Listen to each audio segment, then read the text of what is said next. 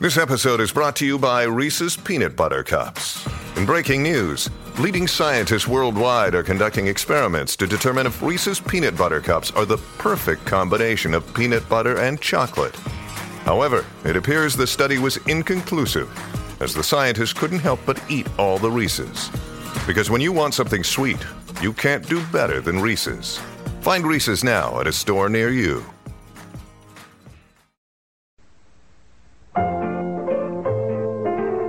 It's not nice to eavesdrop, but it's fun.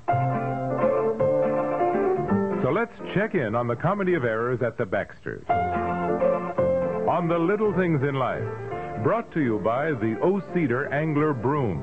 It gets the dirt other brooms miss.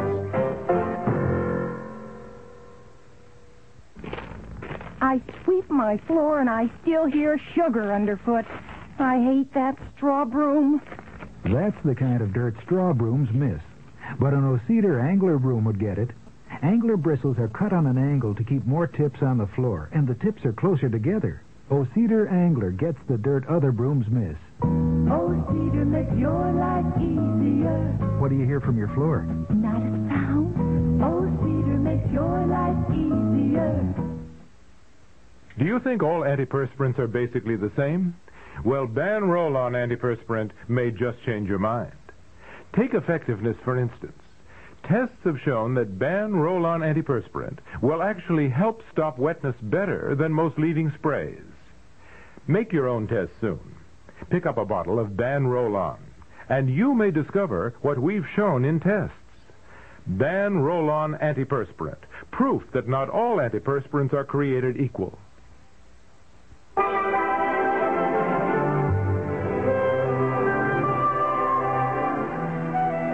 Bob, your mother's on the phone. She wants to talk to you. She's worried about Aunt Maggie. Yeah, so am I. Don't let your mother know you're worried now. Hello, Mom. What's your problem? Oh, no, no, no. What's to be worried about? You. Look, Mother, the airlines keep track of the weather, and so far, so good. Tell her we'll let everybody know as soon as Aunt Maggie's here. Mother, Aunt Maggie left Montana. She has to change in Chicago, fly into Bradley, and I'll be there. Hartford. Yeah, I'll be there. I'll meet her. I'll get her luggage, and as soon as I've driven back home, and I...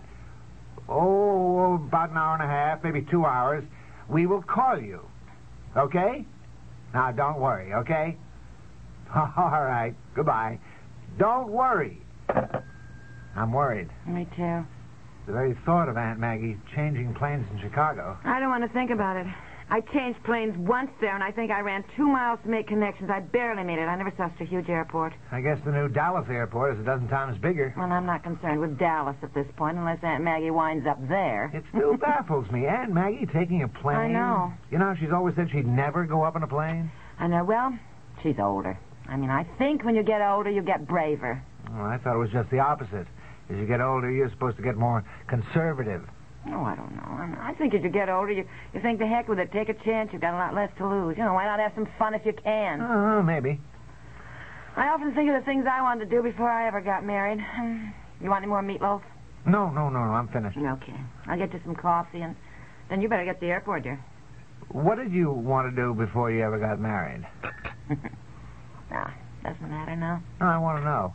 Uh, what did you want to do? Honey, it doesn't matter, and I've forgotten about it. no, no, no. Forget- You haven't forgotten about it, or you wouldn't bring it up. Well, I wanted to be sort of female Lawrence of Arabia, racing across the desert on a camel. And, of course, eventually being swept off my feet. or rather, off my camel. By a prince who threw out his other wives into the desert and made me wife number one. Boy, marrying me was kind of a come down, wasn't it? yes, I think so. As a matter of fact, but I adjusted, I did. I adjusted, dear. Mainly because I figured I might have ended up as number four wife, which wouldn't appeal to me at all. Here's your coffee. Boy, the youthful daydreams we all have, huh? I know. I have to admit that I was so jealous when Hillary climbed Mount Everest. Oh, my honey. You can hardly go up in a Ferris wheel. Yeah, I know. You and All Mom. right, I'd better start for the airport. Yeah. Are you sure you don't want me to come with you? No, definitely not. Why? Because if Aunt Maggie is wound up in Timbuktu, somebody better be here to answer the phone. Yeah, you're right, you're right.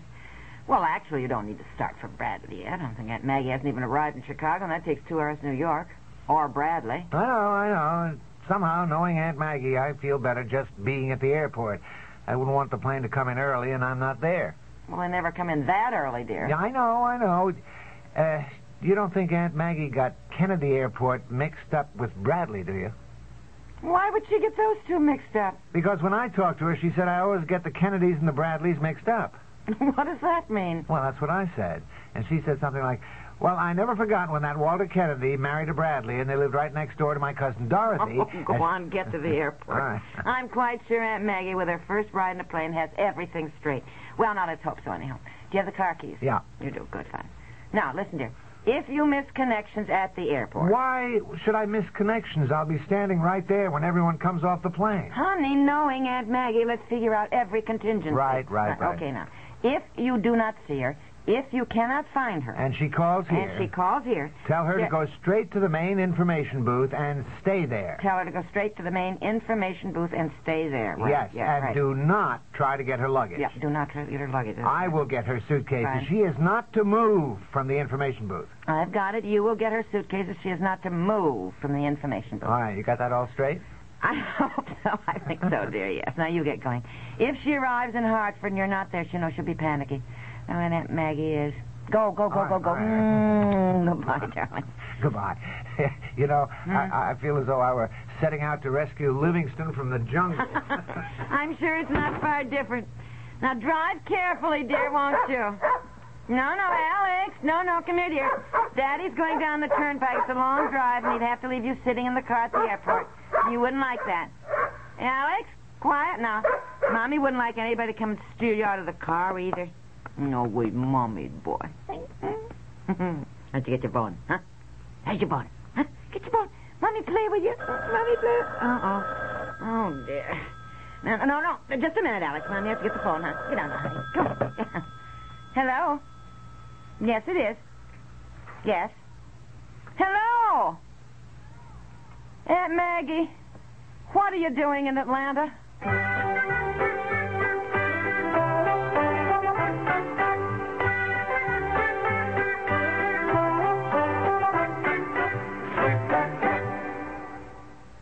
Uncle Thaddeus, can I ask you something? Don't ask for money. It's this cold, Unc.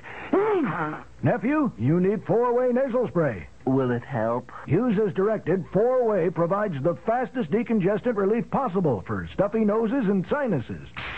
Unc, that's a blast. Is it expensive? Ah, four way costs a darn sight less than the leading brand. You can't buy faster relief at any price. I'm going to get some four-way. Maybe you've got a nose for business after all. In my house, we've got a fully automatic kitchen. Me. And the worst job I've got to do is scrape and scrub that dirty oven. Well, there's a different way to clean your oven that's less work. The overnight way with Mr. Muscle. Promises, promises. It's true. With Mr. Muscle, you just spray it on at night, and while you sleep, its self-scouring foam lifts up the grease and grime. That's a good idea. So next morning, you just wipe clean. You know, I've got a feeling that Mr. Muffle's going to be a good man to wake up to.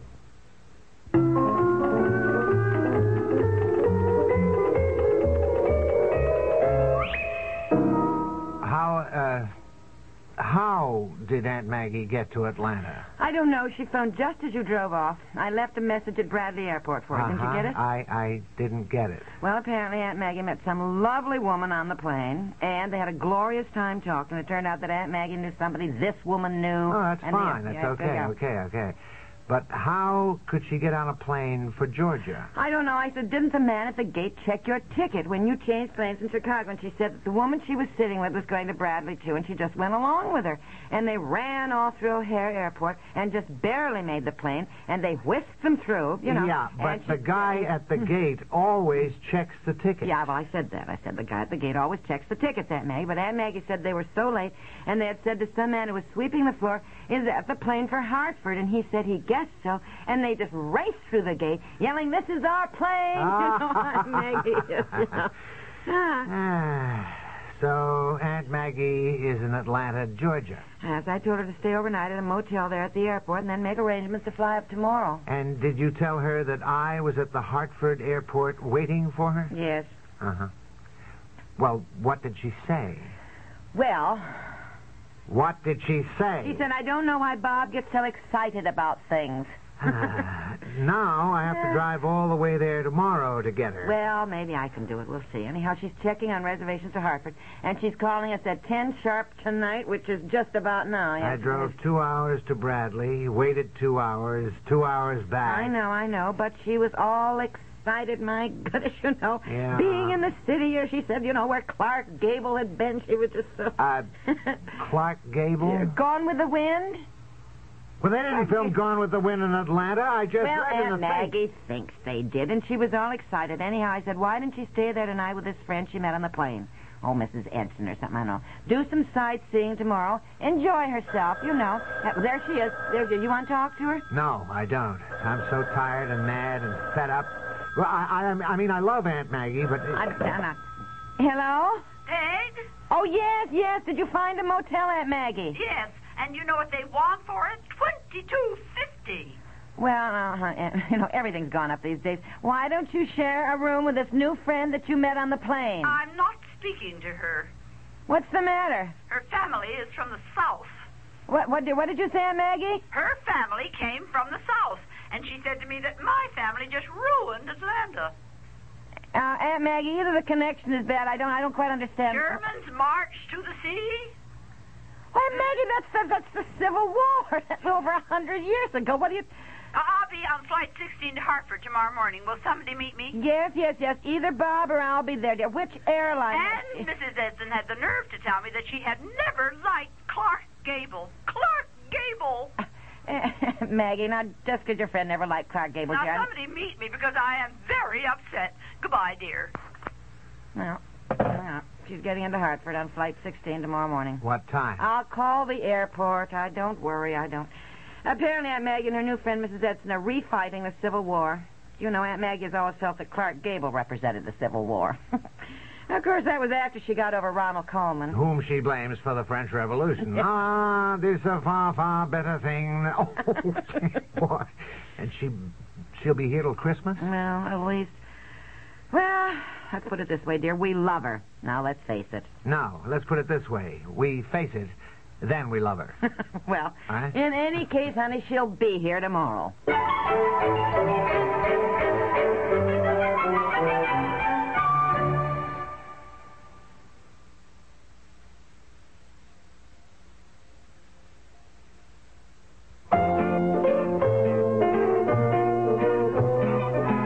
The Little Things in Life has been brought to you by Ban Roll-On, America's leading roll-on antiperspirant. This program comes to you from the Radio Playhouse,